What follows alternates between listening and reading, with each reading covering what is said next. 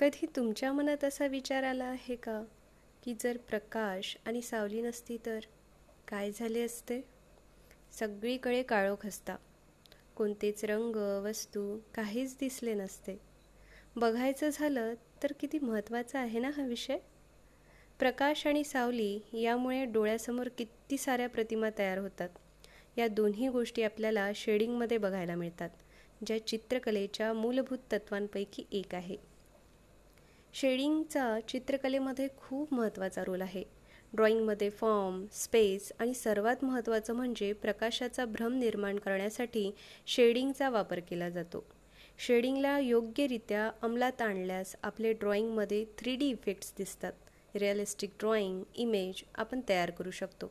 आहे ना मनोरंजक आता तुम्हाला प्रश्न पडला असेल की शेडिंगमुळे ड्रॉइंगमध्ये real effects three D effects कसे दिसतात?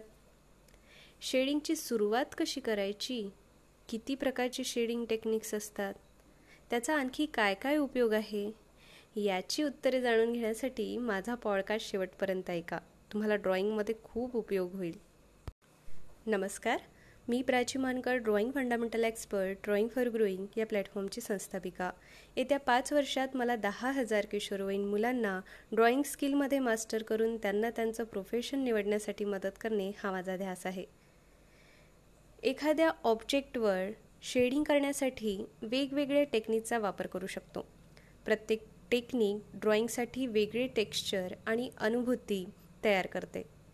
लँडस्केप पोर्ट्रेट ऑब्जेक्ट ड्रॉइंग यामध्ये शेडिंगला खूप महत्त्व आहे जे मूलभूत तत्वांपैकी एक आहे. ज्यामध्ये शेडिंगचा वापर करून खरी अनुभूती तुम्ही तुमच्या ड्रॉइंगमध्ये आणू शकता. आता आपण शेडिंगच्या प्रत्येक टेक्निकबद्दल जाणून घेणार आहोत. सर्वात सामान्य असे शेडिंगचे टेक्निक्स खालील प्रकारे आहेत हॅचिंग. हॅचिंग म्हणजे एकाच दिशेने काढलेल्या रेषा. रेषा जेव्हा एकमेकांच्या जवळ काढतात तिथे डार्क व्हॅल्यूज तयार केली जाते. रेषांमध्ये अधिक जागा सोडल्यास तर लाइट व्हॅल्यू तयार होते. काही ठिकाणी या रेषा वक्र कर्व असू शकते. जसे की गोलाकार वस्तू असेल तिथे रेषा थोड्या वक्र येतात.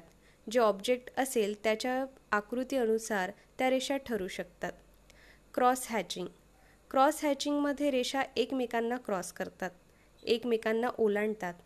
रेषा ज्या घनतेने एकमेकांना ओलांडतात त्याद्वारे तयार होणारे व्हॅल्यू निर्धारित केले जाते.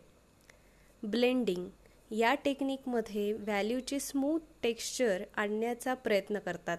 त्यासाठी आपण जे माध्यमांचा वापर करतो त्याचे एक प्रेशरचे प्रमाण बघतो किंवा ब्लेंडिंग टूलचा वापर करतो जसे की ब्लेंडिंग स्टम्प काही ठिकाणी आपण इयरबड्स कॉटन टिश्यू पेपर असे माध्यमांचा वापर करून एक स्मूथ टेक्स्चर आणू शकतो.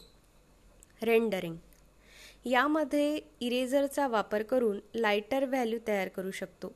या टेक्निकचा उपयोग आपण ब्लेंडिंगच्या मिश्रणात करता येतात. यामुळे ऑब्जेक्टवर लाइट इफेक्ट चांगल्या प्रकारे दाखवू शकतो. स्क्रिबलिंग किंवा रँडम लाईन्स यामध्ये ज्या क्रॉस लाईन असतात त्याला सैल सोडून काढायच्या. जिथे डार्क हवा आहे तिथे या लाईन्सचे प्रमाण जास्त आणि लाइट व्हॅल्यूज तयार करण्यासाठी हलक्या किंवा विरळ लाईन्स काढ काढायच्या. स्टिपलिंग या टेक्निकमध्ये ड्रॉइंगमध्ये डार्क व्हॅल्यूज तयार करण्यासाठी असंख्य लहान लहान ठिपके काढतात. या बिंदूची घंटा ठरवते व्हॅल्यूची गळद आणि लॅ लाइट व्हॅल्यूज जागा.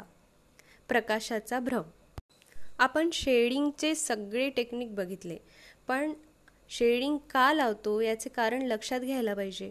प्रकाश म्हणजे आपण कसे पाहतो आणि शेडिंग आपल्याला दृश्यातील प्रकाशाची माहिती देते. प्रकाश समजून घ्यायचं असेल तर त्यासाठी दृश्यातील व्हॅल्यू आणि कॉन कॉन्ट्रास्टचा वापर समजून घ्यावे लागेल. व्हॅल्यू म्हणजे रंगाचा अंधार डार्कनेस किंवा हलकेपणा लाईटनेस लाइट व्हॅल्यू त्याला टिंट आणि डार्क व्हॅल्यू त्याला शेड असे म्हणतात. कॉन्ट्रास्ट हा फरकाशी संबंधित आहे. जेव्हा टेक्स्चर कलर शेप किंवा व्हॅल्यू यासारख्या घटकांमधील फरक आढळतो तेव्हा कॉन्ट्रास्ट तयार केला जातो. ते कमी किंवा जास्त असू शकते.